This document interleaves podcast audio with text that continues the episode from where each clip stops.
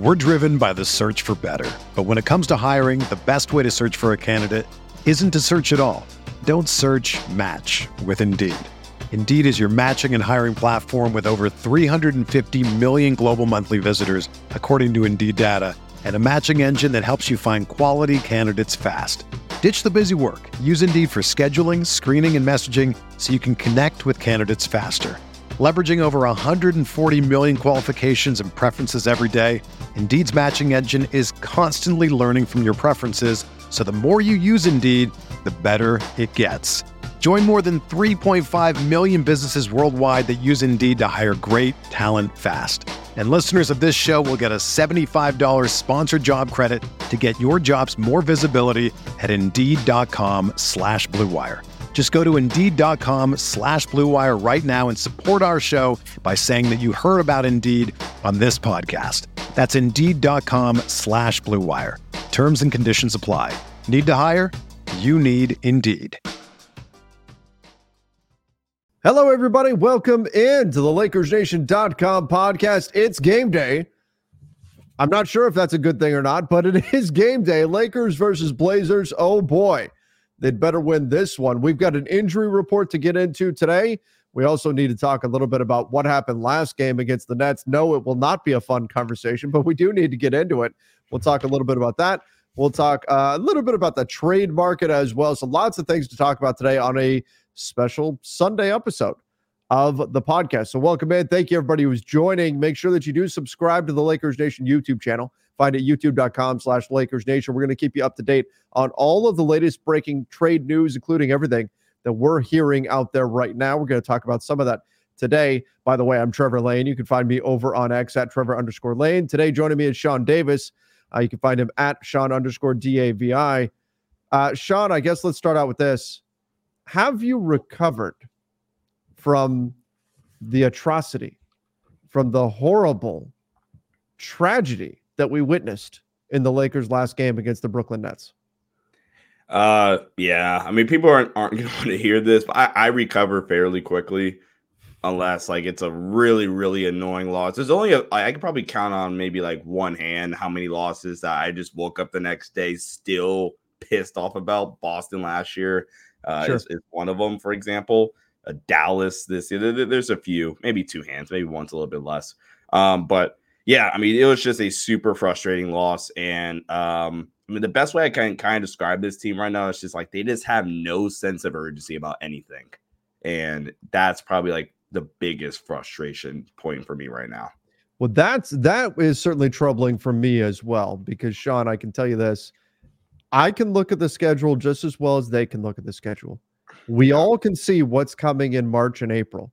We all know how Im- it's it is brutal, but we all know how important it is that they stockpile wins right now.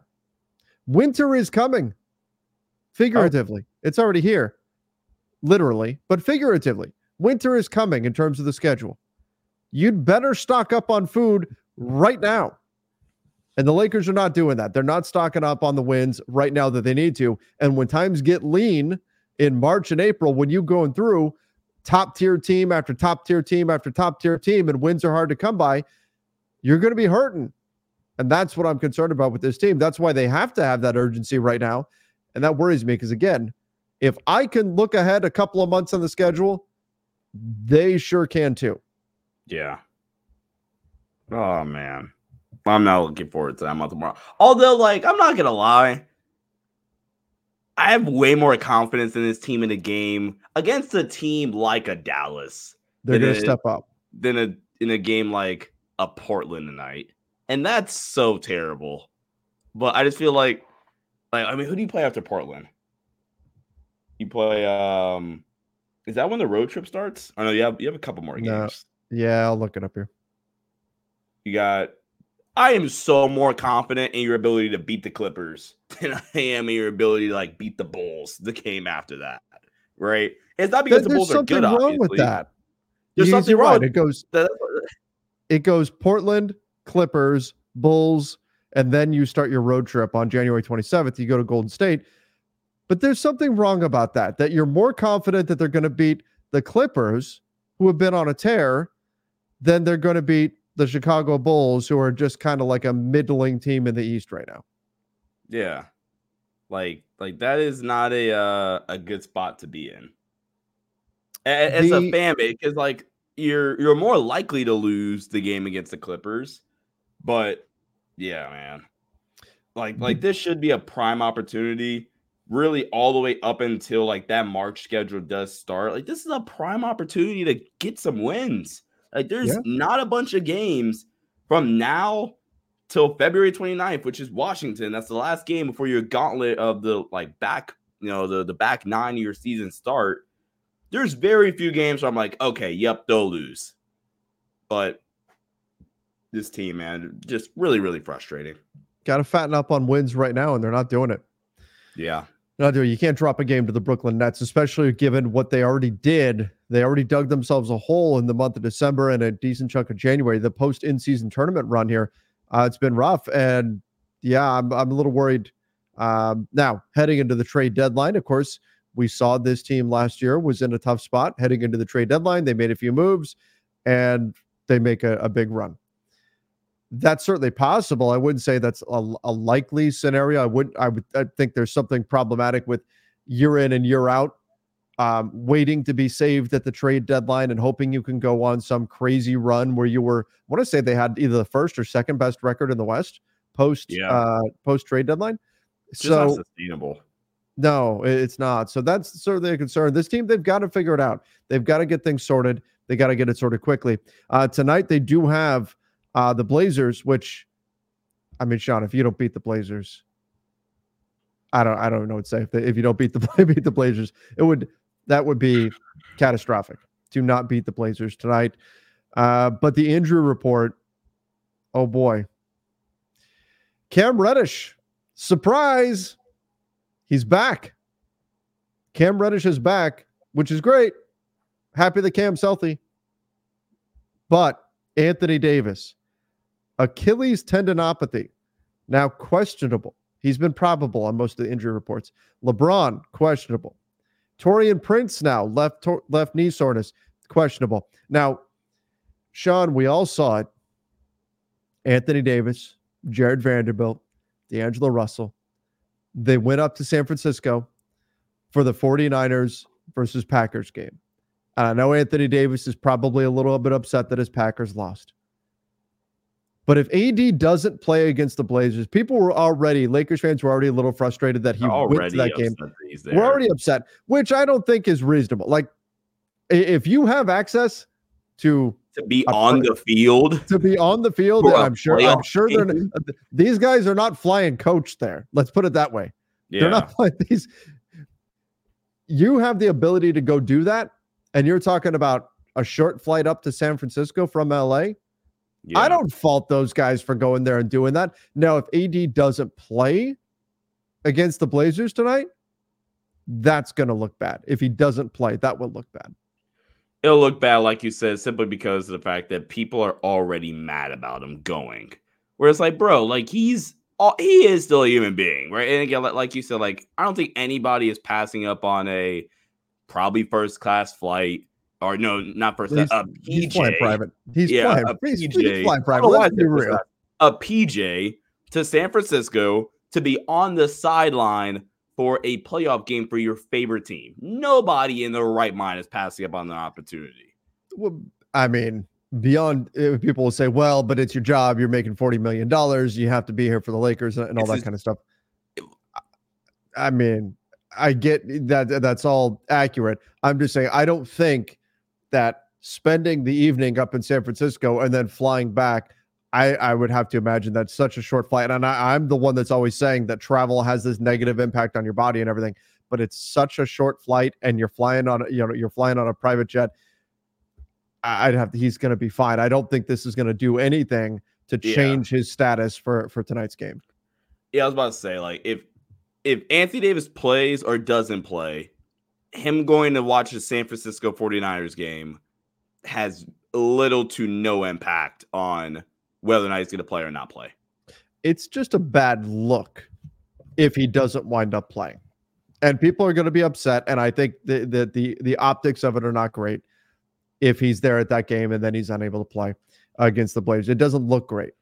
But if he plays, then I think it's fine. I don't really have a an issue with it. So hopefully he's a go. But the other one, and look, I, I'm skipping LeBron because he's listed as questionable every single game. Uh, Taurean Prince, this is a new thing. Left knee soreness. And are we just like doing something to our rotation players' knees? Like, what is going on here? right. Cam Reddish, Taurean Prince, Gabe Vincent has missed like the entire season with knee soreness. Um, obviously he had knee surgery, but still, yeah. What what is happening here? What, what's happening to uh, our knees uh, to, to, the knees of the Lakers players?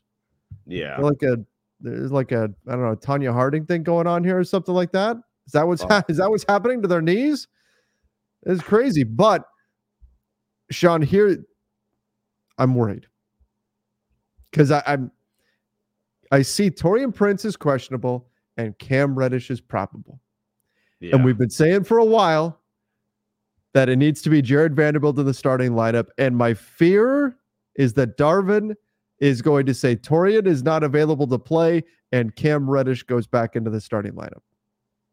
I've had this take recently. I don't think Cam should be a rotation player when we're like when we're healthy. Okay. Why? I'm just I think I think you have 10 dudes, right? So I think D'Lo, I mean, let, us see you're fully healthy. So you let just count the regular starting five as is right mm-hmm. now, even though we disagree with it. Sure. I'm not even going to include Gabe, right? Then off the bench, Vando, Christian Wood, Rui. I just think Max is a better player and a better fit than what Cam Reddish mm-hmm. is giving you right now. Max is shooting 44%, I want to say, on spot up catch shoot threes this season for the Lakers, which is awesome. And, and something that this Lakers offense has consistently needed is a guy that is not going to do anything else but hit spot up threes and cut to the basket, which mm-hmm. he's legitimately been one of your better dudes at doing both of those things and being a guard POA guy that can navigate screens, especially if you still want to freaking run drop coverage, even though I it's agonizing to my brain that you keep doing it. Oh my gosh. Sean, did you did you see the the quote from Lonnie Walker? No, I did not. What oh. was it? Oh. After thought- the game, after the loss to the Nets, Lonnie, Lonnie, I need to find it because Lonnie specifically said, like when you're running drop coverage against a, a three level scorer like like Cam Thomas, he's going to get going. He or he's gonna start lighting you up or something like that. Um, I need to find that quote because it's yeah.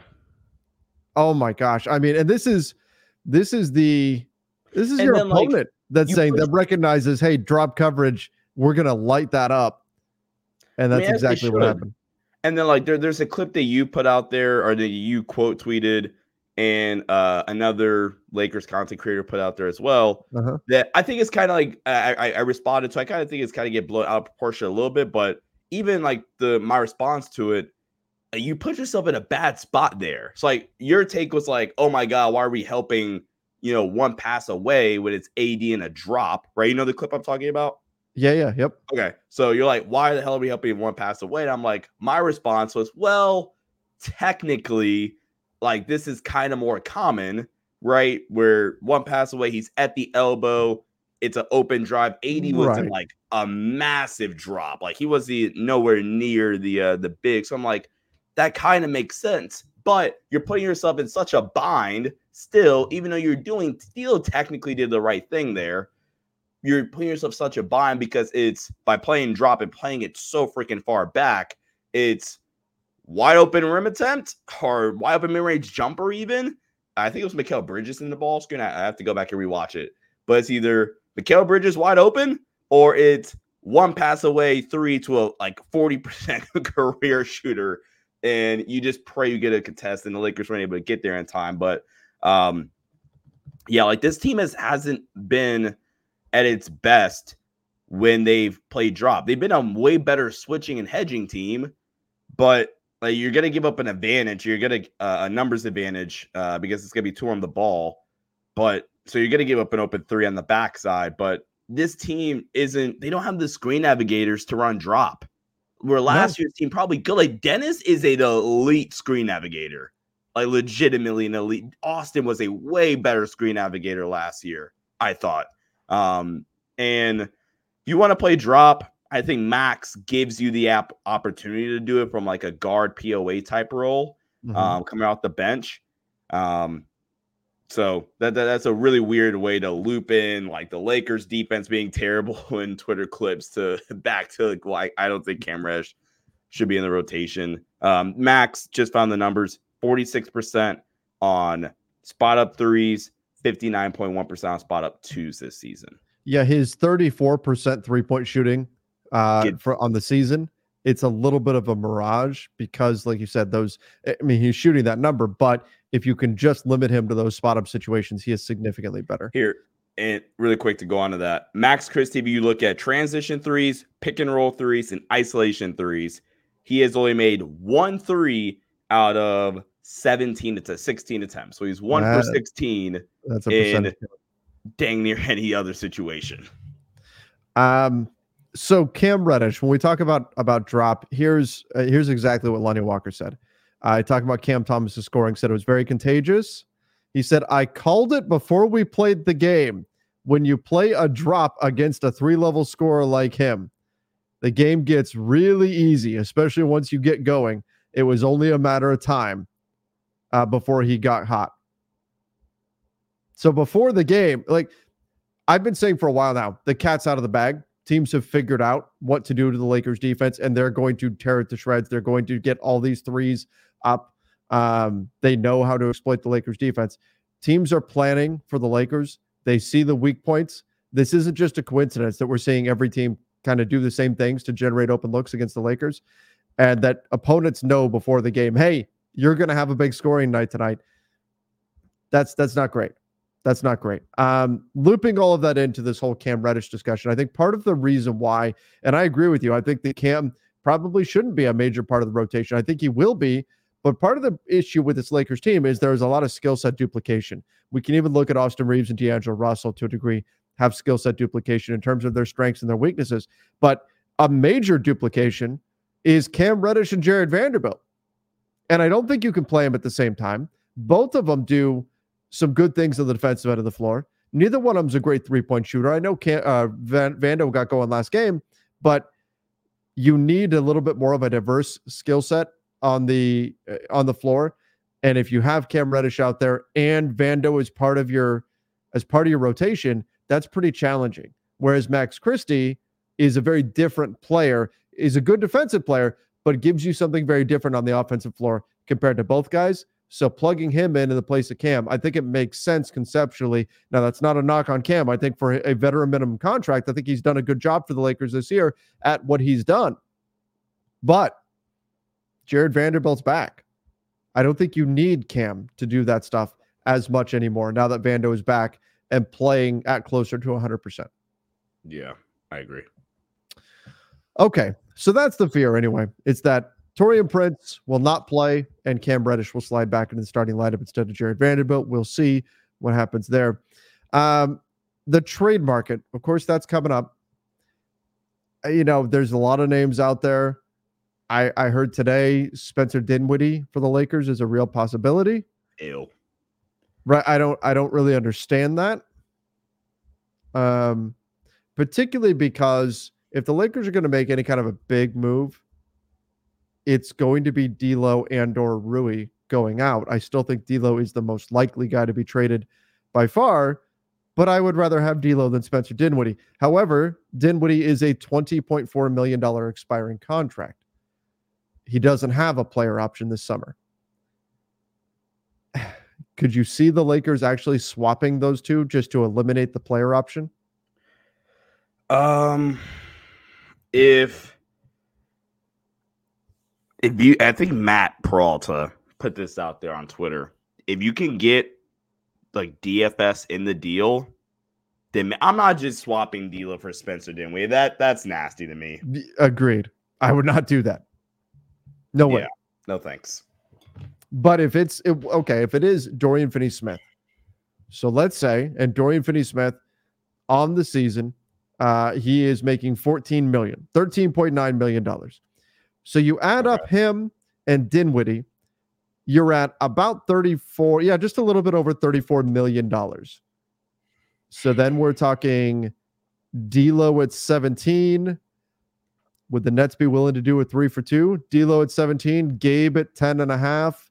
I'm sure they don't want to take on that salary and then throw in a Jaxson Hayes or something like that just to increase the amount of outgoing uh, salary uh, if they would uh, even take him on for Dinwiddie and DFS. I don't know that the Nets would do that. They'd probably want some type of draft capital because who knows what Gabe Vincent's going to be. We're driven by the search for better. But when it comes to hiring, the best way to search for a candidate isn't to search at all. Don't search match with Indeed. Indeed is your matching and hiring platform with over 350 million global monthly visitors, according to Indeed data, and a matching engine that helps you find quality candidates fast. Ditch the busy work. Use Indeed for scheduling, screening, and messaging so you can connect with candidates faster. Leveraging over 140 million qualifications and preferences every day, Indeed's matching engine is constantly learning from your preferences, so the more you use Indeed, the better it gets. Join more than 3.5 million businesses worldwide that use Indeed to hire great talent fast. And listeners of this show will get a $75 sponsored job credit to get your jobs more visibility at Indeed.com slash BlueWire. Just go to Indeed.com slash BlueWire right now and support our show by saying that you heard about Indeed on this podcast. That's Indeed.com slash BlueWire. Terms and conditions apply. Need to hire? You need Indeed. It's only a kick a jump, a block. It's only a serve. It's only a tackle, a run. It's only for the fans. After all, it's only pressure. You got this. Adidas.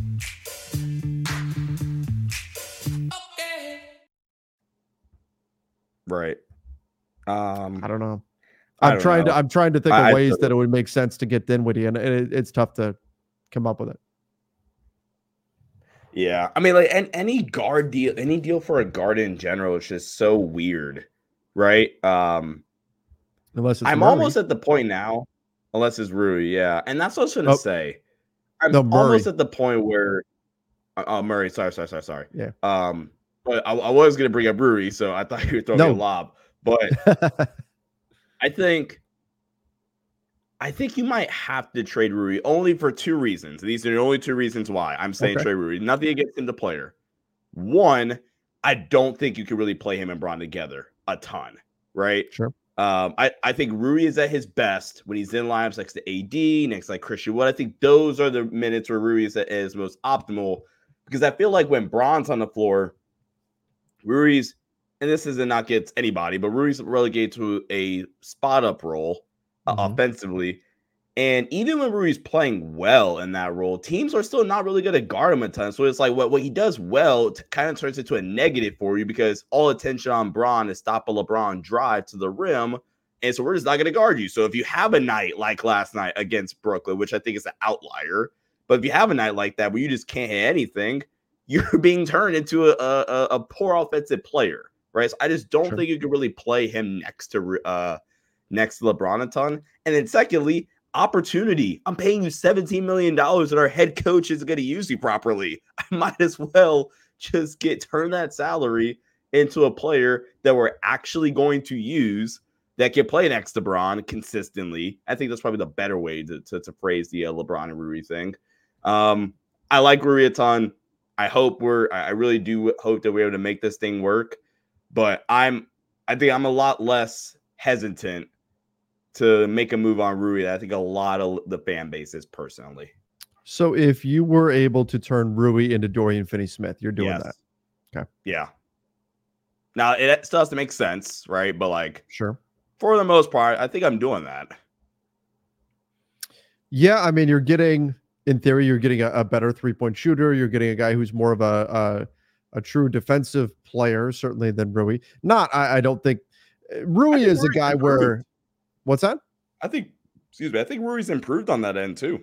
Oh yeah, I think he's been fine. But Dorian Finney-Smith, uh, look, Rui, if you were to lose LeBron at some point, If LeBron were to go out yeah. for say two weeks, I would much rather have Rui than Yeah. Dorian Finney-Smith. But Dorian Finney-Smith shooting 39% from three this season, only averaging 9.2 points. So it's not like he's lighting it up there, but 4.8 rebounds, playing 28 minutes a night. He's done- He's pretty versatile defensively. Again, thought he had a 39, great game against us. He only had three points, but I thought he had a really, really good game. defensively. 39% from deep as well.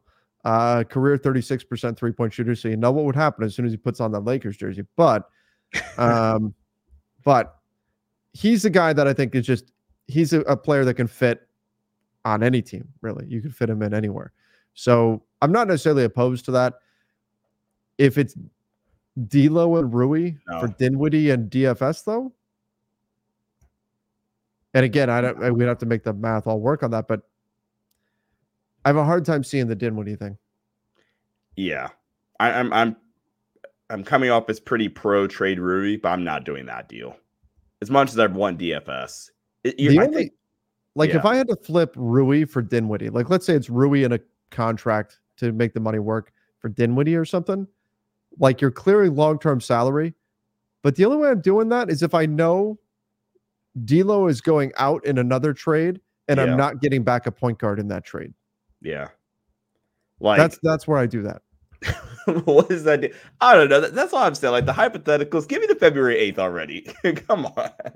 This is the fun part, man. This is the fun part. Getting into being able to get through all of this stuff and figure out what all the different possibilities are, hearing about all the different rumors, all the different Yeah. discussions that are being had. Because the reality is that the next few weeks are going to set the course for the future of this team, right? Yeah. And and and, it'll, and that process will continue, of course, this summer. But the moves they make or don't make will make a major impact on what happens for the team, obviously the rest of the way, and this summer as well. So I know I, I always love this time of year because I think it's a it's fun getting through all the different trade possibilities and, and all of that. Um, I'll say this though the the worst part is when you go through all this and then your team doesn't make a move. And I say all the time that uh, there is that no trade is better than a bad trade, and that's something we have to remember. But it there's still a, a feeling that you're kind of let down when your team does not make a move at the trade deadline. You remember the reaction, uh, the Westbrook year, the reaction that year when we didn't make a trade? Oh yeah, Oh first my year? gosh. The Oh, first year, people were yeah. They were not happy. No, nope, not happy at all, and understandably so. Um, last thing I've got for you, for you, Sean, before we get into our, our mailbag, which, by the way, I know we haven't spent a lot of time previewing Lakers versus Blazers. Just win, win the damn game. Win the Or game. just, just win the. I mean, I don't care how. Yeah, throw out the X's and O's and stuff like that. You have to beat the Blazers. You have to. This, this is a must win. This is a must win game. You Your to season is effectively over. You will lose this game. Maybe that's like overreactionary, but like I'm going You- there. You, You have to. lose this game. You can't lose this game. You can't lose that game. Do, Um, do I get? Do, is it fair that I get like a week off if we lose to Portland? I think that's fair. That So, you emo- get a week mental off? health, mental health, recovery, come back sharp, ready to go. I think uh I think Lakers fans are going to take like a few months off if, if they lose to Portland. Um so yeah, there's something that I've been noticing and that's that there are there's different agendas within the Mm. Lakers fan base. A- And, you can see it. What I've noticed is that like I put out something. I don't know if you saw this earlier today but I put this out there on uh on Twitter X, you know, as it is now. Still very weird to call it that. It, it is, but nevertheless. Uh all right. Against the Nets, the Lakers called a timeout with 809 left in the third. I did. After the. Nets turned the Lakers 6-point halftime lead into a 2-point deficit for LA. So an 8-point swing in the first less than 4 minutes of the third quarter. Lakers call timeout.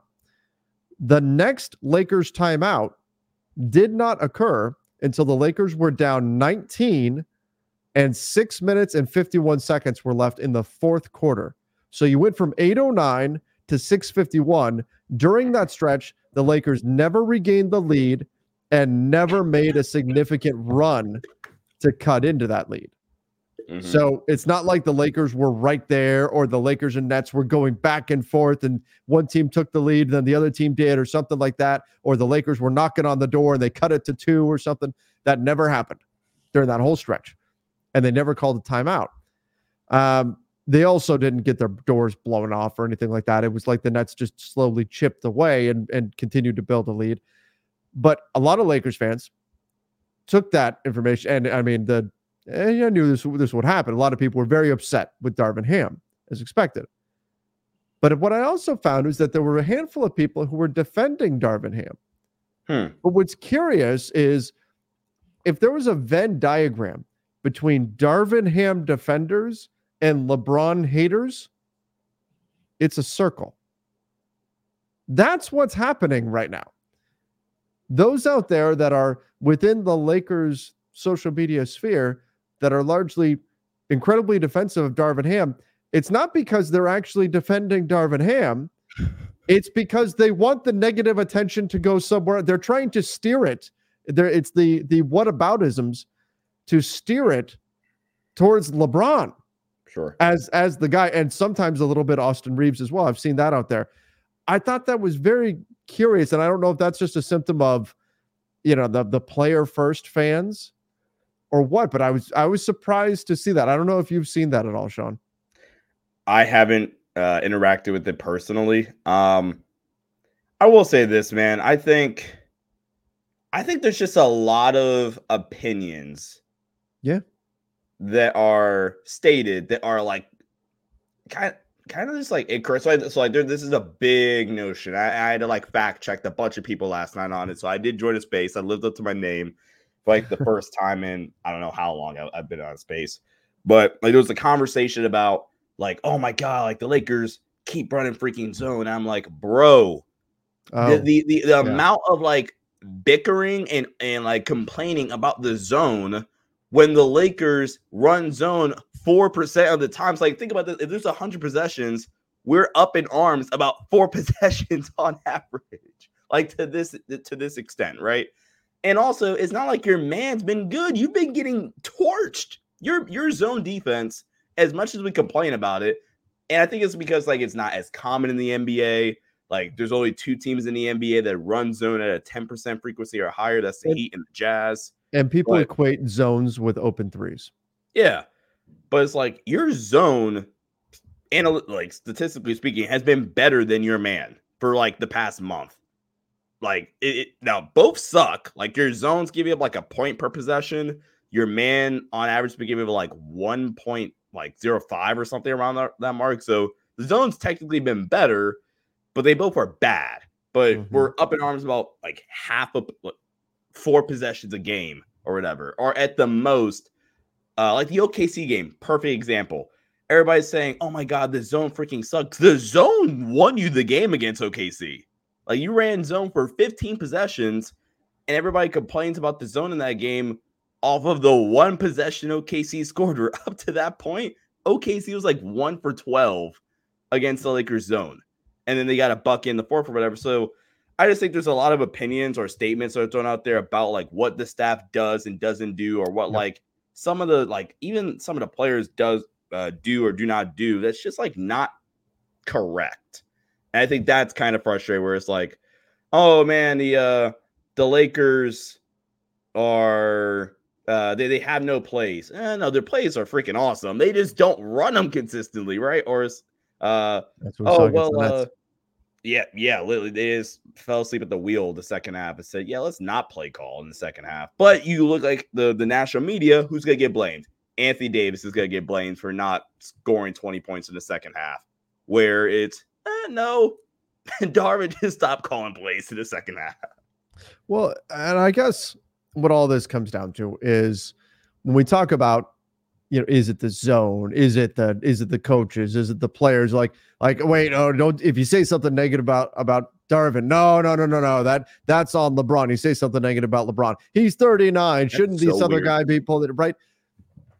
The truth is, and for some reason, a lot of us want to just put it all on one person. It's all Darvin's fault. It's all LeBron's fault. It's all Austin's fault. It's all whoever's fault. It's all the front office's fault, right? the truth is there's tons of blame to go around to everybody hmm for, for what's been going on. There's plenty of blame to go around. It's not any one person's fault. Are there some people who have more blame than others? Sure. But it's not just one thing. It's not. There are a lot of things that are at play here that are creating the situation that the Lakers are currently in. So I find it interesting when we've got people that are trying to shift the conversation to, oh no, put the you know it all it's all this person's fault or it's all that person. There's a there's plenty of blame around to be shared. I think that's the truth of the situation. Um, when you're talking about the zone specifically, I don't mind the zone. I, I in I fact I think think go to it sometimes. I think the zone essentially it's a curveball. That's what the zone is. That's what the zone is. It's a curveball. So, like for example, opponent calls a timeout. Zone. Go to a zone. Why? Because the opponent's probably drawing something up to attack a man defense. That's typically is so good at that. right. That that's typically what happens. So throw them a curveball. They come out there and get, oh yes, we've got this awesome play, and we're gonna run it. And oh, they're in a zone. Okay, we've got to adapt. We've got to react, and we've got to do something different. For some teams, that will throw them off enough, even if it just causes them to waste a few seconds, that it can be a a win in that situation. So I don't mind. I don't think you should use a zone every single possession, but I think there are some key strategic moments where you can throw that curveball and uh, and the off speed stuff will will get them to swing and miss. All right, dating back to the uh, Minnesota loss on uh, December 21st. Since then, the amount of games where the Lakers have court man to man defense held uh, an opposing team under one point per possession is the same amount of times that their zone defense held a team below one point per uh, possession in the half court, which is three how- times. How long of a time period are we talking about? The Minnesota game was December 21st. So since then, Okay. the Lakers half court man to man defense has held a team below one point per possession three times. The Okay. Lakers half court zone since then has held a team below one point per possession three times. So like Uh, like obviously there's some variance, some shot variance and stuff that, to, to it or whatever. sure. Sample size, sure. Because there's there's some games where the Lakers didn't run zone, and you're gonna run man every game, obviously, right? But Yeah. I, I again, I just think it kind of gets blown out of proportion. Like, sure, it's not great. They're like 18th in defensive efficiency in zone, uh, and they're seventh in usage or whatever, right? But like to the point to where we're complaining about it, I think it's kind of a lot. We're to pause for just a moment and to give a shout out to our sponsor, and that is Duer. Duer jeans are absolutely fantastic. I love the pair that I've got. And here's the thing I'm the type of guy that I prioritize comfort over style. My wife doesn't always love that, but that's what I do. With Duer, though, I don't have to make the choice. I get both comfort and style. I have their performance denim relaxed taper jeans. And what I love is that I'm just as comfortable lounging around the house with them as I am looking good going out to dinner wearing them. They are absolutely fantastic and super, super versatile. They're very stretchy, very soft, and it is a great fit for me. They make stretch performance denim and lifestyle apparel for both men and women. That's what Duer does. Their timeless styles are unlike traditional denim because, again, they are high stretch, breathable, and they have moisture absorption. So, that, again, a very, very comfortable jean. They value sustainability and they use 85% plant based materials for natural softness and comfort. So, you can upgrade your wardrobe and order your own pair of Duer jeans today. Check out Duer's flagship store in LA or Denver or shop online at shopduer.com slash Lakers Nation. Right now, our listeners get 15% off site wide when you use our URL shopduer.com slash Lakers Nation. It's an awesome deal, so go check it out. Don't wait. 15% off. Go to shopduer.com slash Lakers Nation. Let's get into the mailbag. Let's get into the mailbag. We've got a lot of fans who are not happy with what happened with uh, the Nets game, and rightfully so. And let's see what they have to say. Oh, Kevin throwing a, uh hypothetical trade at us immediately. Said, My ideal trade the Clippers get Caruso, Drummond, and DFS. The Bulls get the 2029 pick unprotected. Uh, a Gabe and Max Lewis. So the Lakers are giving up the 2029 first unprotected for Caruso and Drummond. And then you're giving up, and plus you're giving up Gabe, you're giving up Max Lewis, Jaxson Hayes, JHS, Taurean Prince, and a pair of second round picks goes to the Nets in exchange for Dorian Finney Smith in this three team trade. Now, obviously, the Nets and Bulls have to exchange something in that trade, but regardless, the, the bottom line the Lakers trade Hayes, JHS, Prince, two seconds, Gabe, Max Lewis, unprotected first, and you walk away with Caruso, Drummond, and Dorian Finney Smith. Are, are you doing that? That's a, in terms of things going out, that's a lot. That's a lot. But in terms of value, that's not bad. Like, like you're basically telling me that Jaxson Hayes is like uh, he's a non-rotation player. Sure. Max Lewis, while he has upside, non-rotation player at the moment, G leaguer. Gabe's hurt. Taurean Prince, rotation player. Okay, cool. JHS long-term project that you may or may not want to keep around that I still think has some value. Okay. Mm-hmm. But you're getting back the best guard defender in the NBA, a quality another quality backup big, and then a three and D wing. If if if I don't think the other teams say yes, but if this is on the table, then Rob Pelinka get it done. I think. My my hesitation here is this is everything. Yeah, this is this is everything you've got, right? This is everything you've got. So if you need to tweak something after this, it, it it'll be much more difficult to do so. Yeah, that's fair. Like I'm probably asking like, can I keep can I hold on to JHS? Right. I mean I don't I mean I don't see the the Nets doing it otherwise, but yes, I I, I agree. That's, that's um, a lot going out. This is this is kind of your all-in move. So does this fix everything that ails the Lakers? I think I mean think about this. You could put I mean you still have D'Lo at this point. Yeah. You could put a lineup out there of either D'Lo or Reaves Caruso, DFS, LeBron AD. I think I probably that's go. Good. I think it's probably just like D'Lo, Caruso, Bron, DFS, AD. Then off the bench you got Reaves, Max, Rui Vando, Christian Wood slash Andre Drummond. That's nice. That could be good. But again, with this team coming into the season on paper, we went, this team is good. Yeah, that's true. Doesn't always work out that way. Uh, Avant Traders said, James Worthy said, he said this over on Spectrum, this loss wiped away everything the Lakers did in the last two wins. That is factual. Yep. Yep. It is. Uh, Reaves has been horrible. Need to trade him. Has Reaves been horrible? Like I, Reaves I, was not good against the Nets, but in general, has he been been horrible? Do you think?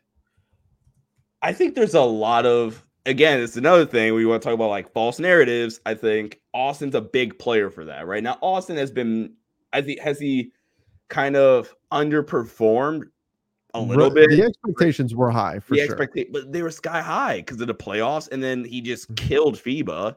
But like another a big thing you're hearing about Austin right now is, oh man, just like there's just so much tape on Austin now to where like teams have figured him out. No, they haven't. And what I mean by that is the same amount of like tape in air quotes that's out right now is the same amount of tape NBA teams have had in the playoffs.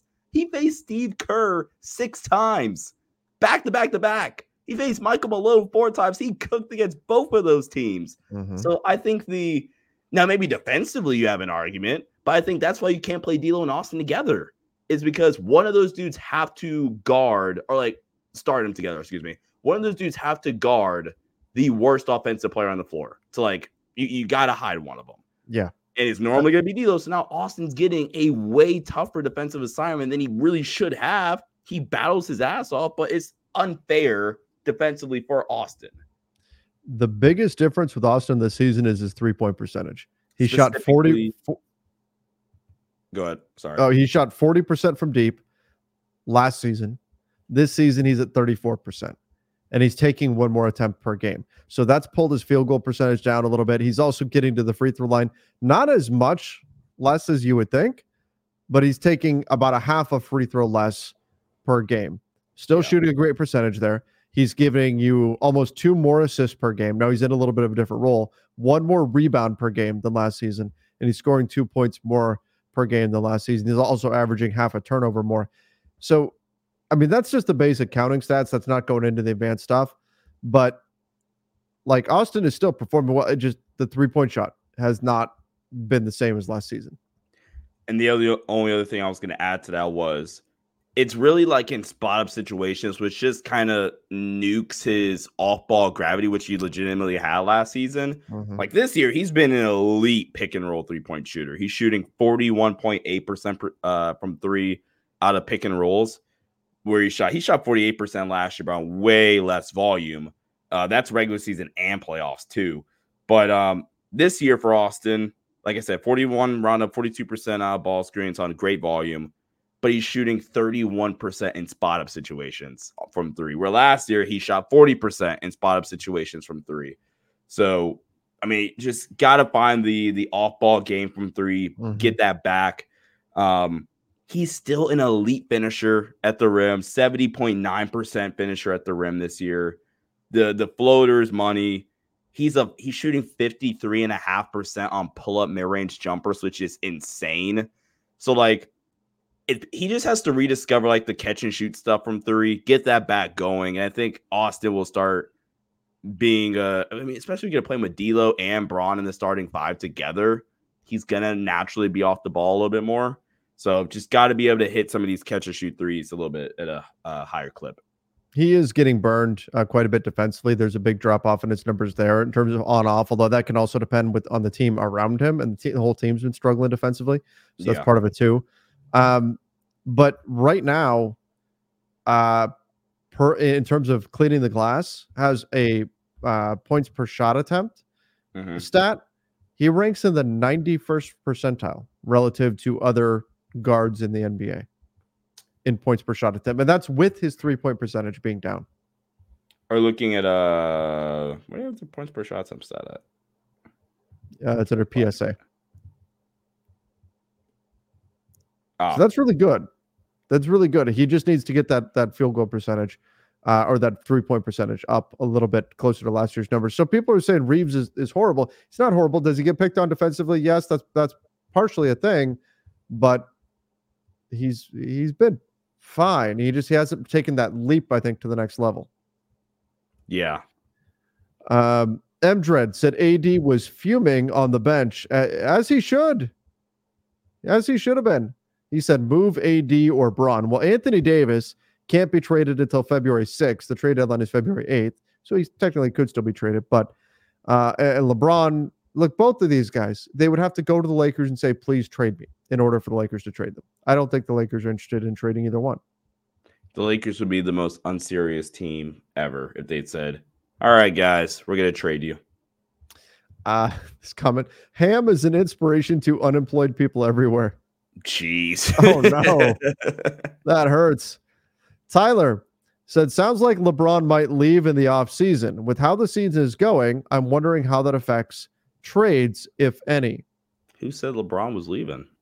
Well, I mean, he's got the player option this summer. He could go join whatever team Bronny gets drafted to. That's certainly a possibility. He also has a $50 million contract for next year that he could pick up. Um, how that might affect trades. Like if LeBron told the Lakers right now, hey, I'm leaving, then yeah, you probably don't go all in on trades to help LeBron win right now. Right. But I think you kind of need to do that anyway. That's why yeah. I don't think you give up significant future assets for an aging player. I think if you're going to give up significant future assets, it needs to be for like a DeJounte Murray type player. Not that DeJounte Murray is the only guy that you should be focused on or anything, but sure a player, a young player on a long term deal that is probably going to retain future value. So if you need flexibility in the future, you still have it. You could still you could turn DeJounte Murray back into draft capital a few years from now, most likely. Whereas if you spend your future draft capital on like Bojan Bogdanovic, mm-hmm. it's done. You're you're getting the last of his NBA value. Dude's 34 years old. So that's going to be it for him. Um, that I think is the key for the Lakers. It's if you're going to surrender that future capital to try to help this team win right now and uh, and therefore help LeBron win right now at 39 years old, that's fine, but you also have to protect yourself by at least making a smart investment and getting guys that most likely, if you're in a pinch and you need future flexibility, they're going to retain some value out on the market. Yeah, that's a great point. All right. Uh, Maddie James, did the Nets pay the refs at halftime to call every ticky ticky tack foul against the Lakers? Also, the Lakers defense was unbelievable to watch. Shaking my head. You know, I didn't, I thought there was some, sounds like a compliment. right? uh, there were some, there were some tough calls for sure but that's not why the Lakers lost the game. There were frustrating moments with the officials, but that's not why they lost. Yeah. Uh, Avant Trader said when the Lakers are up because of hot shooting, it never ends well. When they're up because of defense, they win games. Yeah, maybe I, I wish there was a stat a way I could pull this stat, but it sure feels like when they start a game hot offensively, they kind of they get into this gunner mentality and feel like they don't have to dig in as much defensively because if they get scored on, oh well, we're going to get it back on the other end, and Yeah. they tend to that that offense slows down at some point. And it's so frustrating too because they're hitting shots because they're running actual offense. Again, I just never understood the hey, look, we're we're just gonna let we're gonna let you go play one on one the whole game or run freelance. I, just never and, and let everybody just sit there and watch you. I've never understood that. Yeah. Yep, and that's what we saw against the Nets, especially in the second half. Uh, M Dread back to back buzzer beaters for Dejounte Murray. Yeah, um, certainly doesn't hurt his trade value. And then the Lakers dropping a game against the Nets makes them seem a little bit more desperate. That's not ideal for trade negotiations. Uh, Jared said, if I'm LeBron, no way in hell I play another season for the Lakers. For the he called them the Los Angeles losers. So is Jared a LeBron fan then and not a Lakers fan? Uh, that that's that's the, that's what I'm getting from that super chat. I think if LeBron feels like he has a chance to win in LA, he, he's going to want to stay in LA. Now, maybe that means the Lakers draft Bronny. Maybe that, I don't know. I don't know what that's all going to look like this summer. But I don't think LeBron, aside from what happens with Bronny, unless the Lakers said, hey, we're going into a rebuild, then sure, he'll leave. Otherwise, I, I don't see him leaving. I don't see the Lakers saying that. No, I, I don't see that either. Um, Nelson said this team is dumb and absurd. Time to make some trades. Yeah. Um, the deadline's February 8th. It's coming up. It feels like it can't come soon enough, but I I still think they're going to get something done. If D'Angelo Russell doesn't have a lot of value out there, maybe that that makes things a little bit tricky, but they have plenty mo- of motivation to do something. That's for sure. Uh, AJ, we'll do a few more here. Said the Lakers need a dog, a prideful bucket getter with heart. These kinds of collapses just can't happen. I- don't think adding a a in air quotes a prideful bucket getter with heart end quote um would have won the Lakers that game. I think the Lakers need a end quote guy that can play some damn defense and hit some open threes end quote. I think that player would, would have helped you won that game. Yes. Yep. Now I I think they there is like if the Lakers had Malik Monk on this team, Oh my god, that that would help. That would certainly help for the offensive drafts that they've got. That hurts right? so much. He So wanted I to think- come back too. He did. He did. But the, the money just the Lakers couldn't offer him as much as the Kings could. Uh, feeling dejected, this comment says, I think this month's homestand already lost or is already a lost opportunity. Master lock Cam Thomas shooting over AD. Basketball gods must have blessed him today. I think drop coverage blessed Cam Thomas. But and but credit to him, he hit some really tough shots as well.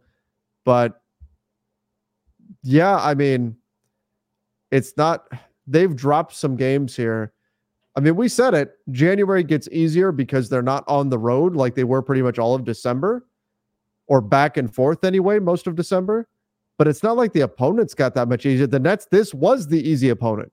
This was the gimme game on the Yeah. schedule. Yeah. This comment says, I blame slash masterlock Olivia Rodrigo courtside, lol. So if the loss is on her, then just ban her from the building. She's not allowed to go to any more games. Nope. I don't think it's on her. Maybe maybe Austin Reaves just needed to try to save a basketball and kind of run into her there. Did you do you remember that from a couple seasons ago? Uh, yeah, I think. The girls that were sitting courtside and Austin goes to save a basketball, and, and he, he kind of nuts after, right? And then he goes berserk afterwards. maybe that maybe that's the problem. That's the actual fix to it. That's what it is. Michael said, "I know the Lakers are attached, but I'd trade Austin Reaves for Dejounte Murray. He gets uh, blown by on fast guards. Dejounte Murray is an upgrade, to be honest. Better defender, better scorer. I'll take this one. I, I got you, Go. Trevor. Get, get, get get something to drink while you can. Up, uh, yep. See, already grabbed it. Stop lying. Okay, really quick. One, I think Dejounte would come in and be a, a much improved defender than he what he's been for the past two years.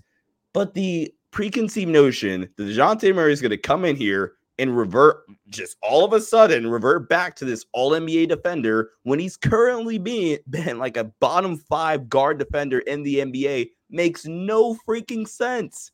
That's one. And two, I got a, a, a, a not debate, but more like like a, a conversation rather. I would say that um, with somebody saying, "Sean, you're crazy for not wanting to trade Austin for Dejounte." It's not even because like Austin's a better player. It's because why do I trade Austin for Dejounte when one I don't have to, and like, like, it's out there that literally the deal that can very easily get done involves D'Lo and not Austin. And then secondly, every team in the NBA wants Austin Reaves for a reason. Why am I trading that dude now when A, like I said, you don't have to, B, down the line when Austin does revert back to being a, a better three point shooter, especially off the ball, his value is higher. You're selling him at his or you're you're selling his stock rather at its mm-hmm. lowest that it's probably been since he's since his rookie year, like at the beginning of his rookie year, honestly. Like it, it I'm not trading Austin for DeJounte. He's not the better player, but it just makes no sense. For what? You're just trading him just so you can say, hey, look, we got DeJounte Murray. Okay, cool. You traded your most valuable asset. I think I, you can make the argument that, that Dejounte is a little better than than Austin. I don't think that it's like the the word of the Lakers camp is that they just don't see it as a needle mover. I get that. Better. Dejounte's like better. How, right, right, right. But like, how big of a upgrade is it really? And that's the part of the problem. But I also say this: I've got, and I, and I think you're spot on with everything you're saying there, Sean. I've got a lot of like when D'Lo went for 29, when D'Lo went for 39. There were a lot of people going, "See, trade Austin, don't trade D'Lo." Austin's terrible. Trade D'Lo, right? There's, by the way, we talk about people who are like the player first fans, whatever, have oh. like an agenda for against certain players. Talked about that with LeBron. There's also like an anti Austin group out there. There's obviously a pro Austin group too. There's a pro D'Lo group and an anti D'Lo group. So you see those things pop up sometimes too. The pro D'Lo group is very loud. They are, and I look, and I have nothing against D'Angelo Russell.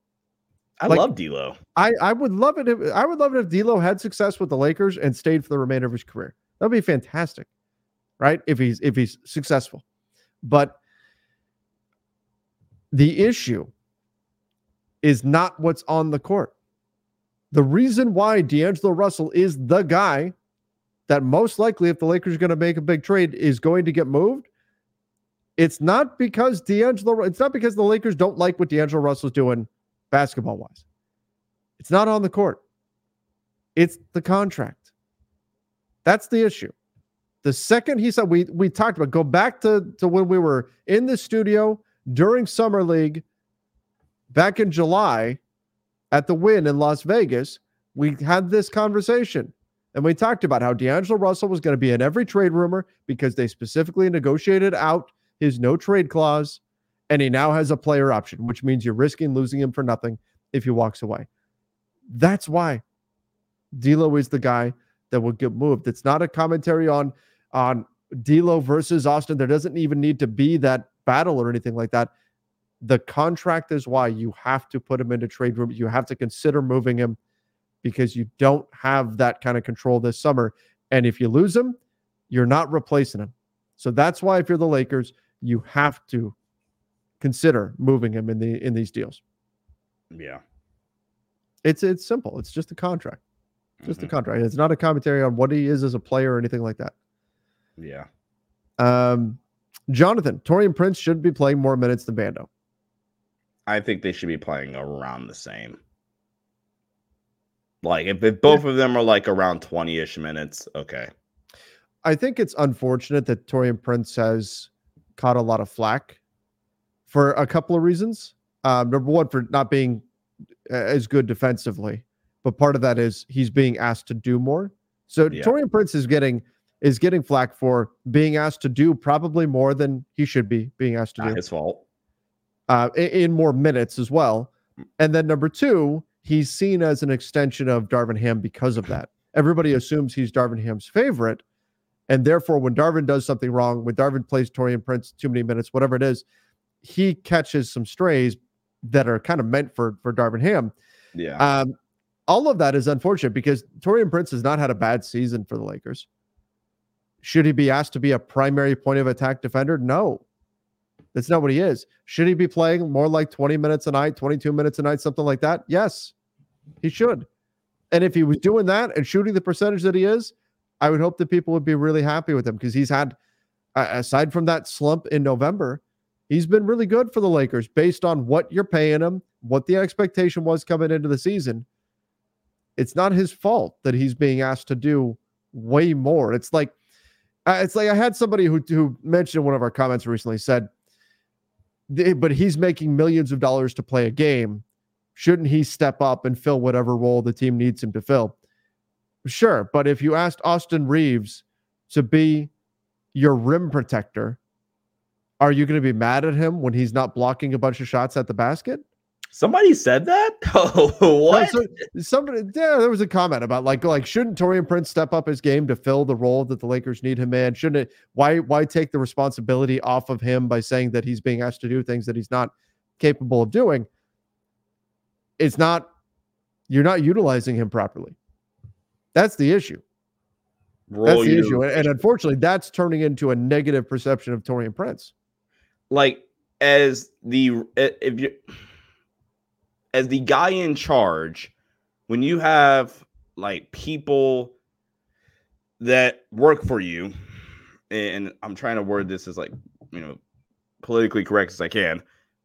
It's your job as like the, the the dude in charge to put the people that work with you in positions to succeed, right? Like, sure.